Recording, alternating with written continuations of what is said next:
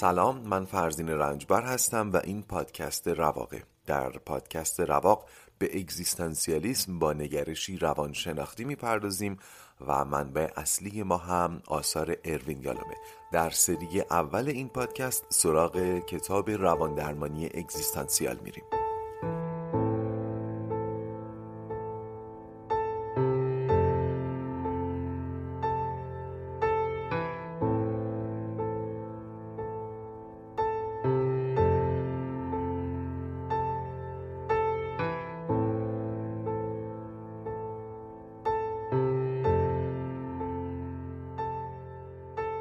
خوش اومدید به اپیزود 23 از پادکست رواق. در اپیزود قبلی راجع به شیوع گروه درمانی مبتنی بر مسئولیت در آمریکای دهه هفتاد گفتیم و معرفی دوتا از همکاران یالوم و روش ها و ترفندهاشون رو به پایان بردیم. در این اپیزود به شواهد پژوهشی در زمینه مسئولیت و روان درمانی خواهم پرداخت. شنیدن اپیزود دهم قبل از این اپیزود می‌تونه به فهم بهترش کمک کنه که پیش پیش در فضای مجازی هم اعلام کردم. هرچند من سعی می‌کنم نکته ناگفته باقی نگذارم. یالام بحث پژوهش درباره تأثیر مسئولیت پذیری در بهداشت روان رو با دو تا گزارش شروع می‌کنه. یعنی میگه پژوهشگرا اگر می‌خوان حرف ما رو بفهمن باید دنبال اثبات یا نفی این دوتا گزاره باشن. اون دوتا گزاره اینان. یک بدون مسئولیت پذیری بدون مسئولیت پذیری بهداشت روان ممکن نیست. دو مسئولیت پذیری به موفقیت درمان منجر میشه. این چقدر نقش مهمی برای مسئولیت پذیری داره قائل میشه با این دوتا گذاره یعنی چی؟ یعنی روان درمانی اگزیستانسیال اینقدر برای مسئولیت پذیری ارزش قائله که دو تا گزاره مطرح می‌کنه و اگر کسی قراره درباره مسئولیت پذیری و تأثیرش تحقیق کنه باید صحت این دوتا گزاره رو بسنجه حالا یا تو پژوهششون 100 درصد تایید می‌کنن یا 80 درصد تایید می‌کنن بالاخره روان درمانی اگزیستانسیال انتظار داره پژوهش ها با درصد بالای این گزاره ها رو تایید کنن دیگه حالا این مباحث برمیگرده به مقوله روش تحقیق که من واردش نمیشم. یالام خودش هم اذعان می‌کنه که مسئله به این راحتی که این گزاره ها میگن نیست فقط برای راحت تر شدن تحلیل نتایج پژوهش این گزاره ها مطرح میشه. مثلا میگه بحث سازوکارهای دفاعی رو در نظر بگیرید. در باب سختی ماجرا می‌خواد حرف بزنه.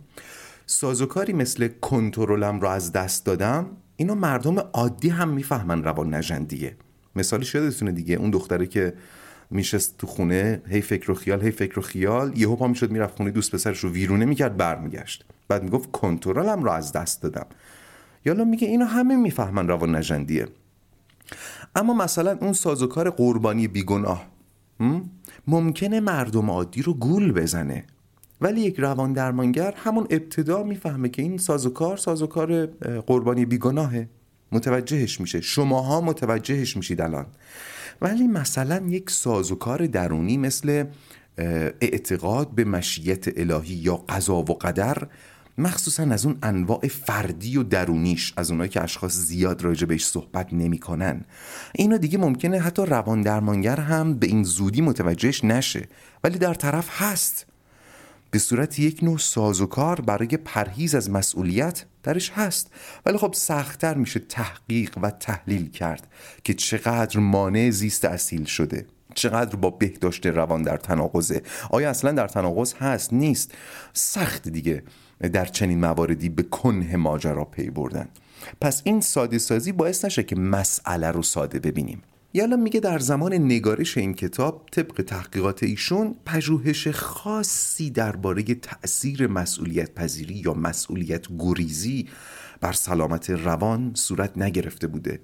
قطعا هم می‌دونید وقتی میگیم پژوهش منظورمون آزمایش هایی با طراحی های بدی پیچیده حساب شده و در مقیاس بزرگه. که در بازه های زمانی نسبتا بزرگ انجام میشه و نیاز به پشتیبانی های دولتی و آکادمیک داره و خود روان درمانگران و روانشناسان امکان انجامشون رو ندارن.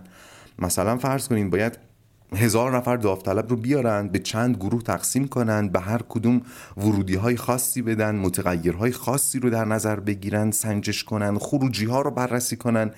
و خلاصه کار پیچیده و تازه بعد از اینکه انجام هم میشه همیشه به شیوه آزمون به تحلیل ها و بخش های مختلف آزمایش هم ایراداتی گرفته میشه می‌خوام بگم خیلی پیچیده است کار پیچیده ایه.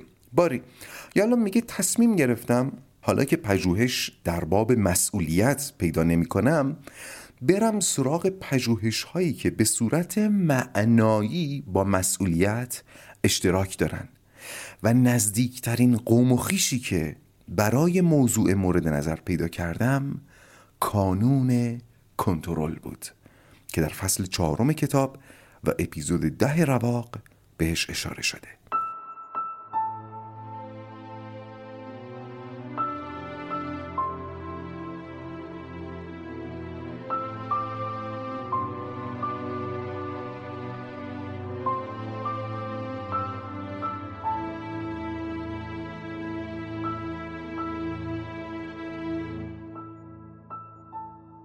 در فصل چهارم کتاب رواندرمانی اگزیستانسیال در بخشی که در اپیزود دهم پادکست رواق جای گرفت اشاره کردم به یک تحقیق که به دنبال کشف تصویر ذهنی افراد از بدنشون بود.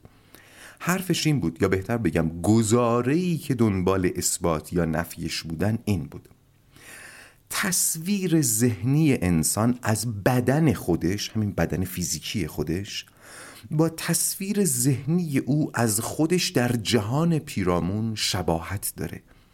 یعنی تصویر ذهنی که ما از بدنمون داریم بازتابی از تصویر ما از خودمون در جهان هستیه. ارتباط پیدا می‌کنه با اون مفهوم ایگو که فروید میگه.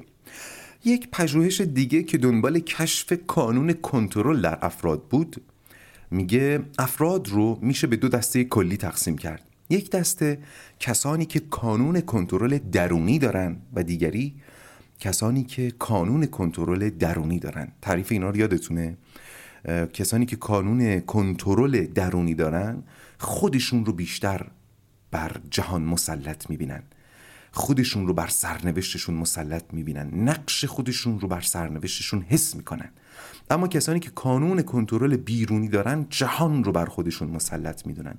خودشون رو تسلیم سرنوشت می‌دونن. و پر واضحه که هم طیف دیگه. یکی این سر طیف یکی اون سر طیف و عده زیادی هم بین این دو سر طیف قرار می‌گیرن. لزوما یک نفر که کانون کنترلش میگیم بیرونیه معنیش این نیست که به تمامی بیرونیه. نه. بیشتر بیرونیه. مثالی هم که اونجا زدم یادتونه اتاق کج شونده بود. یه صندلی میذاشتن توی اتاق که اتاق به اطراف می‌تونست کج بشه. صندلی هم قابلیت این رو داشت که به جهات مختلف کج بشه. از آزمایش شونده می‌خواستن وقتی اتاق کج میشه تلاش کنه با کج کردن صندلی زاویه قائمه بدنش رو حفظ کنه. کسانی که می‌تونستن این کار رو بکنن نشون می‌دادن که به وضعیت بدن خودشون در محیط آگاهی دارن. و کسانی که نمی‌تونستن زاویه قائم ایجاد کنن نشون می‌دادن که از وضعیت بدن خودشون در محیط آگاهی کامل ندارن روش تسلط ندارن.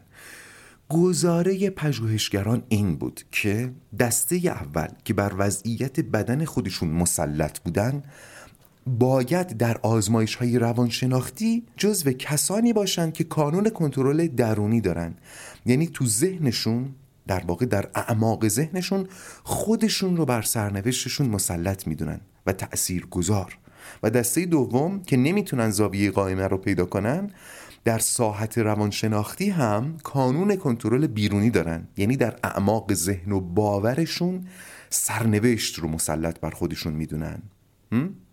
پژوهشگران گفتن آقا ما اینا رو اومدیم آزمایش کردیم با این اتاق کش به دو دسته تونستیم تقسیمشون کنیم. حدس ما اینه که در ادامه اونایی که نتونستن زاویه قائمشون رو پیدا بکنن کانون کنترل بیرونی دارن. اونایی که تونستن زاویه قائمه رو پیدا کنن کانون کنترل درونی. حالا بریم با یک سری آزمون های روانشناسی که کانون کنترل رو مشخص می‌کنه این قربالگری رو انجام بدیم. صحت سنجی کنیم این حدسمون رو. و جالبه که نتایج معنادار بود و رابطه مستقیم برقرار می‌شد. حدسشون تا حد قابل قبولی درست بود. یعنی گزاره‌ای که ابتدا مطرح کرده بودن به صورت معناداری در آزمایش ها قابل مشاهده بود. خب این بحث اینجا تموم میشه ولی در اپیزود فرعی 23 باز بیشتر ادامهش میدم. سعی می‌کنم بیشتر جاش بندازم توضیحات تکمیلی بدم.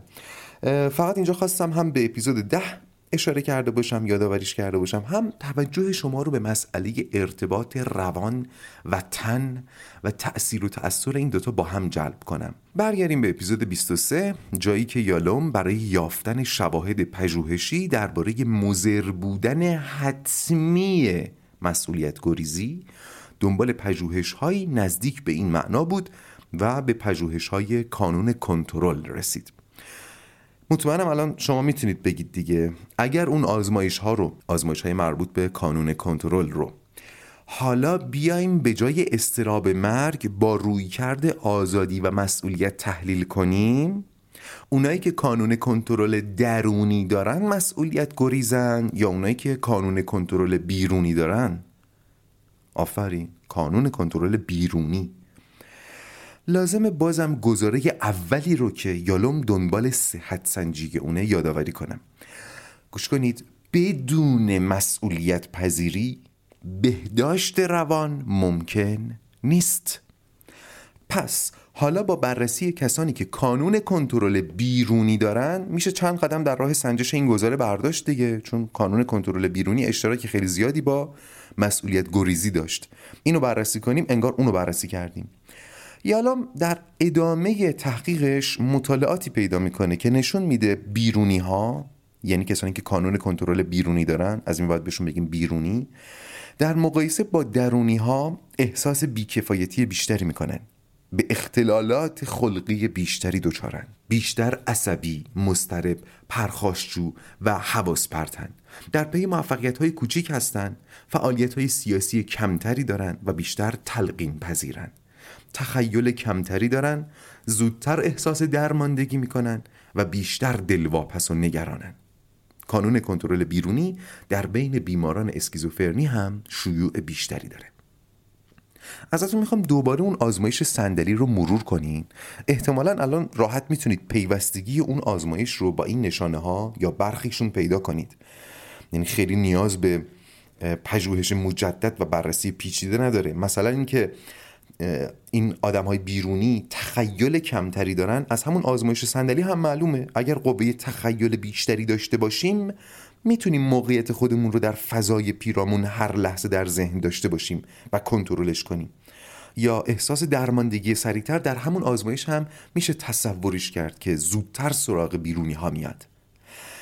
در ادامه یالوم همین بحث ها رو پیوند می‌زنه به افسردگی.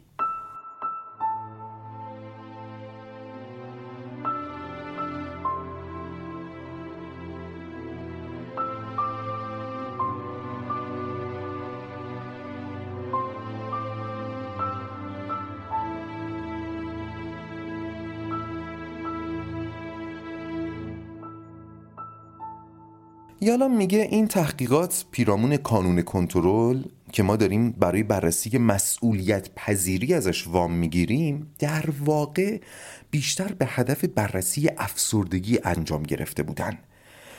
اون پژوهشگرا دنبال ربط این قضایا با افسردگی بودن. میگه ناامیدی و جبرگرایی اینقدر در مبتلایان به افسردگی زیاده که حتی مشاهدگر آموزش ندیده هم می‌تونه تشخیصشون بده. توجه کردین؟ ناامیدی و جبرگرایی. جبرگرایی چیه؟ عدم اعتقاد به قدرت عمل خیش دیگه. عدم اعتقاد به تاثیرگذاری بر جهان پیرامون. باور به تاثیرگذاری و اصلا بر ساخت جهان چی بود؟ آزادی. آزادی در دنبالش چی می اومد مسئولیت. متوجه پیوند افسردگی و مسئولیت شدید دیگه. یه بار دیگه گوش کنید تحقیق روی مبتلایان به افسردگی نشون میده. عمدتا جبرگرا هستن کانون بیرونی دارن. کانون بیرونی یعنی چی؟ یعنی شخص در سرنوشتش نقشی برای خودش قائل نیست.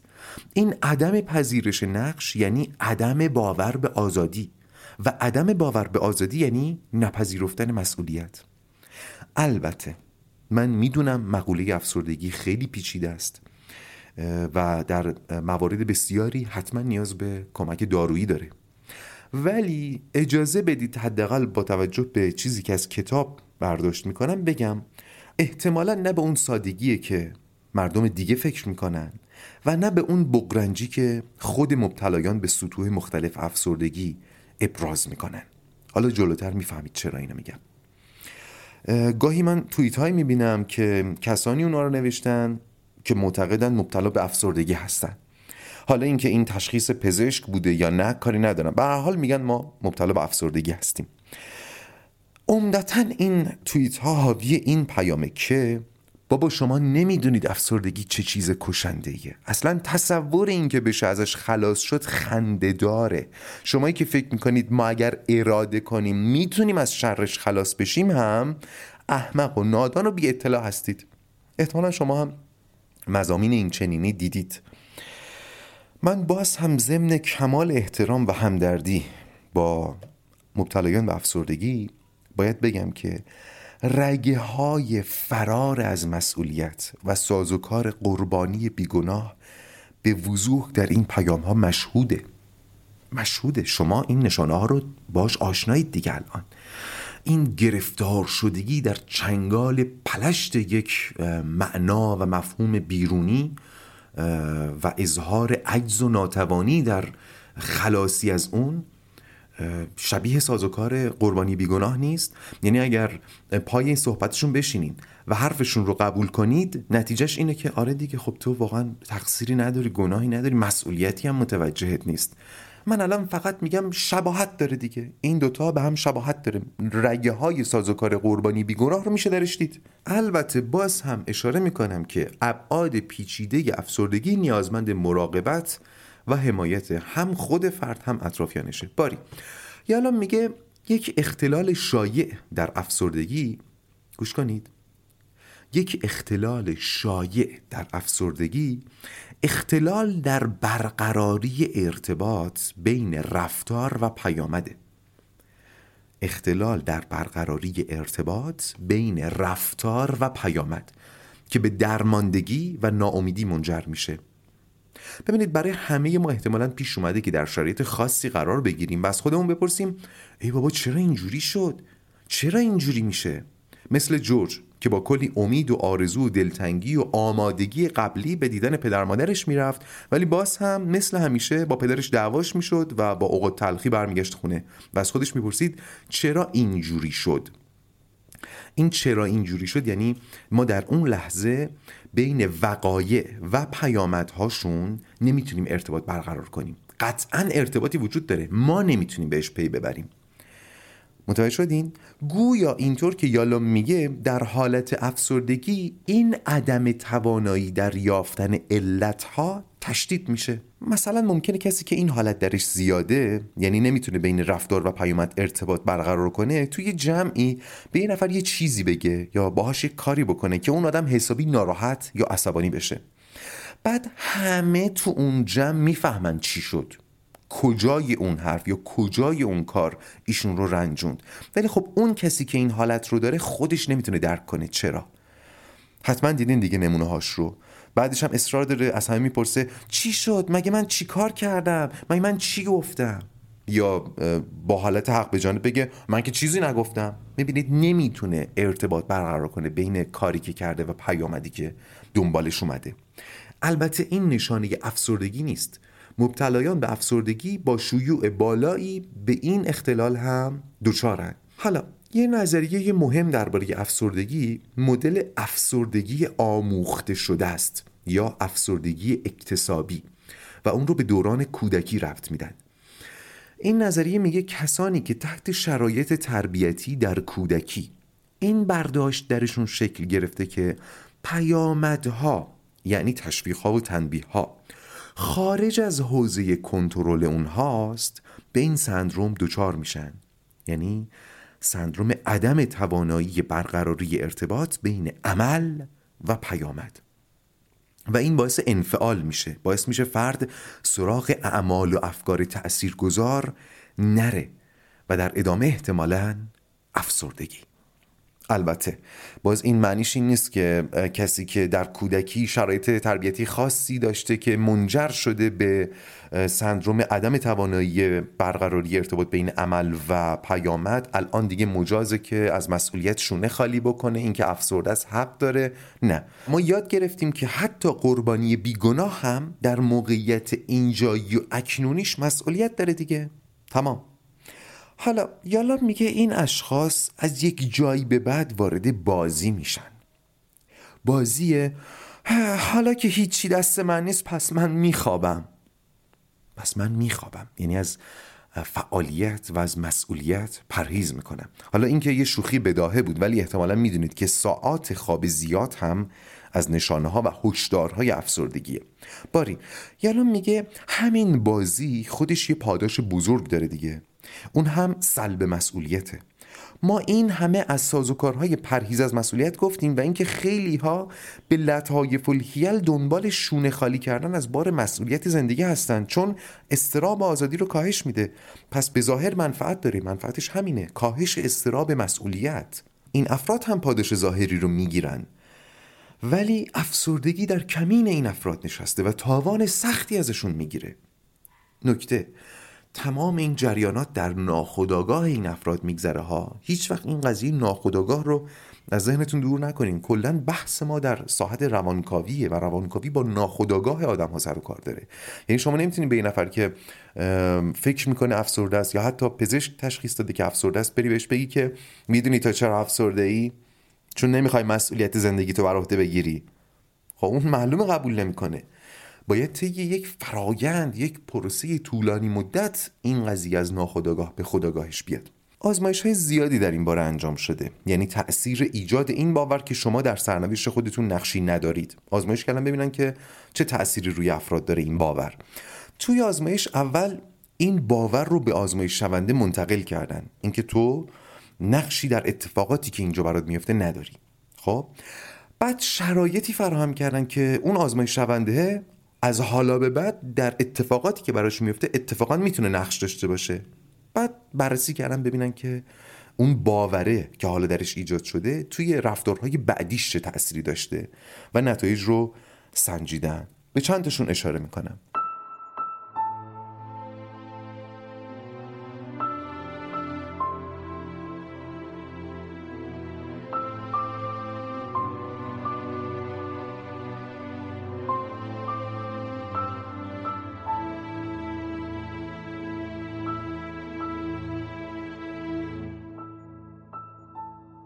یکی از این آزمایش ها که روی سگ ها انجام گرفته شوک الکتریکی اجتناب ناپذیر و در ادامش شوک الکتریکی اجتناب پذیر بوده.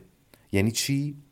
دو دسته سگ رو مورد آزمایش قرار دادن. به دسته اول به صورت متناوب شوک الکتریکی رندوم دادن. بدون اینکه سگ بتونه از این شوک اجتناب کنه. دسته دیگر رو کاری نداشتن. بعد از مدتی همه سگ ها رو در موقعیتی قرار دادن که اگر حواسشون نباشه یا اگر اجتناب نکنن بهشون شوک وارد میشه. دیدن اون سگ هایی که قبلا شوک اجتناب ناپذیر گرفتن الان که توان اجتناب از شوک های اجتناب پذیر رو هم دارن از این توانشون استفاده نمی‌کنن. چون این باور درشون شکل گرفته که در وارد شدن یا نشدن شک نقشی ندارن. البته وقتی میگم شک منظورم اون شک های قوی که دود از تن و بدنشون بلند بشه نیست یه برق گرفتگی خفیف منظورمه. آزمایش های انسانی هم انجام شده. مثلا دو دست آدم رو آوردن تحت شرایط آزمایشگاهی توی مکان مستقر کردن. توی اتاقهای یک دسته سرصدای زیادی میاد. صدای ماشین صدای سگ و گربه و اینا هم هیچ کاری نمی‌تونن براش بکنن. اتاقا یه جوریه که هیچ راهی نداره که این رو بشه مرتفعش کرد این سرصدا رو جلوشو گرفت. اما اتاقهای دسته دوم ساکت و آروم بوده. در مرحله بعد اتاقهای همشون پر سرصدا میشه. ولی با این تفاوت که اگه یه ذره این ورانور رو نگاه کنن می‌تونن یه راه حلی براش پیدا کنن. حالا چه می‌دونم یه دریچه رو ببندن.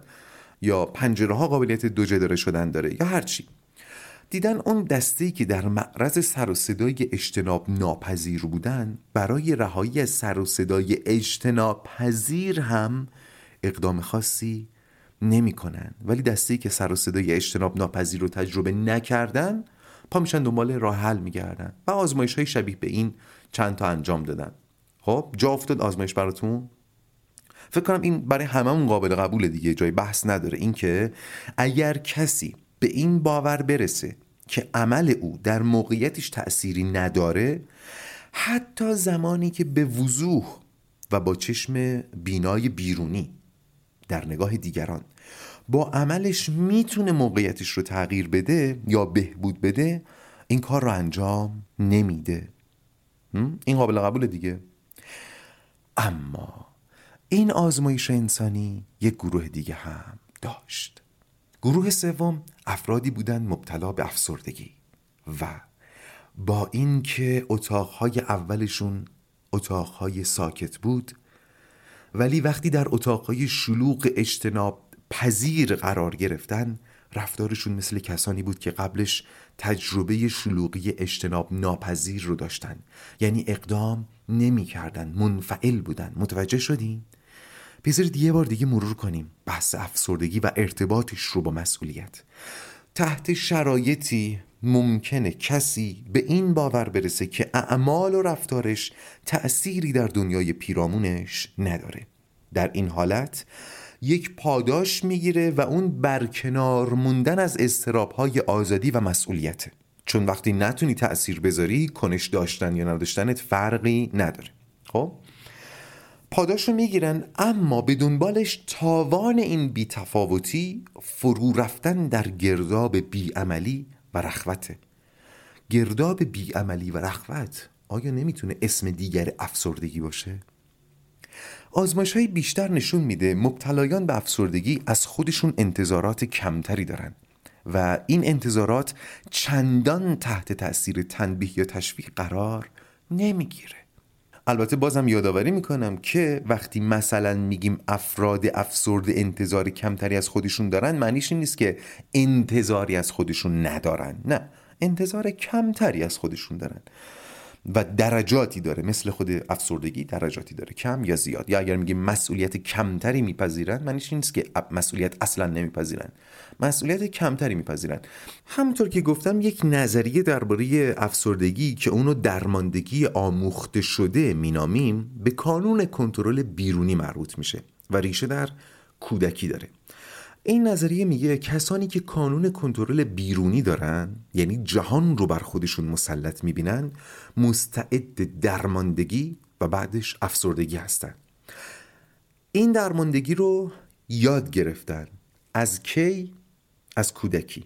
در کجا؟ طبیعتا خانواده. یالا میگه شواهدی وجود داره که محیط خانوادگی یک پارچه گرم مهربان و پاسخگو پیش درآمد ایجاد کانون کنترل درونیه یعنی اون خوبه. و محیط ناهماهنگ سرد آری از عاطفه و غیر قابل پیش بینی هم پیش درآمد ایجاد کانون کنترل بیرونی. یه مثال خیلی ساده بزنم فقط برای اینکه ذهنتون باز بشه. مثلا فرض کنید یه بچه یه بچه زیر پنج سال عصر نشسته یه نقاشی کشیده خودش و مامان و باباش که دست همو گرفتن حالا چهار تا گل کشیده. منتظر شب باباش بیاد این نقاشی رو نشونش بده تا تشویق بشه.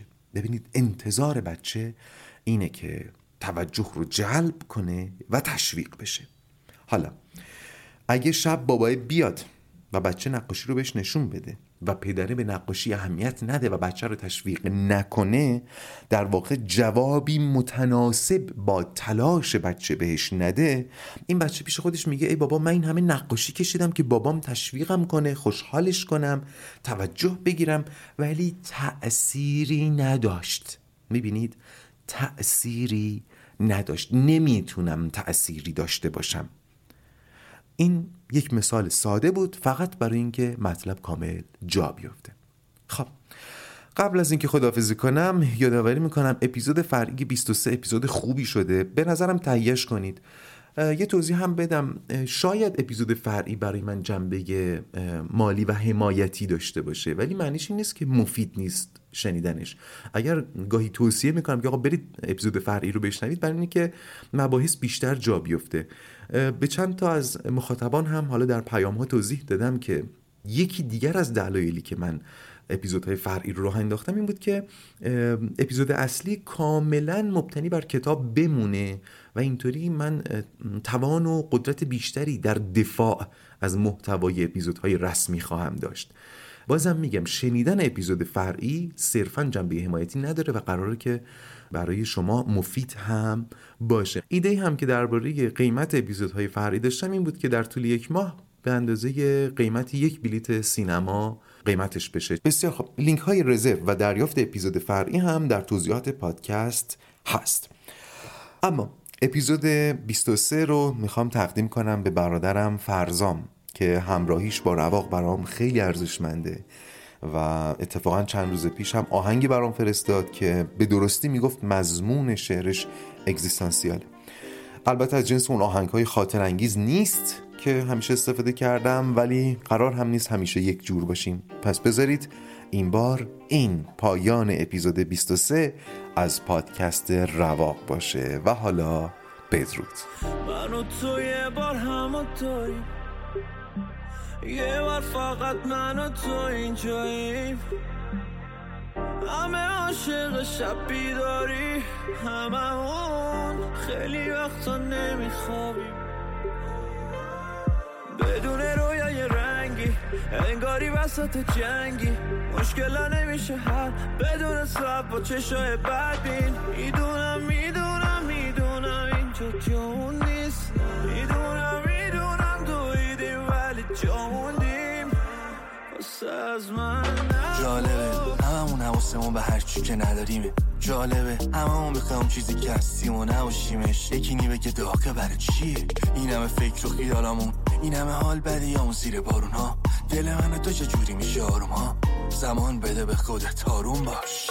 می‌دونی من میگم باید حالشو برده. هر چی تو بدون پیشنهاد کار تو پل. چه پیاده چه تو بنز چه سوار موتور. بی توجه به نظر بقیه کار تو کن.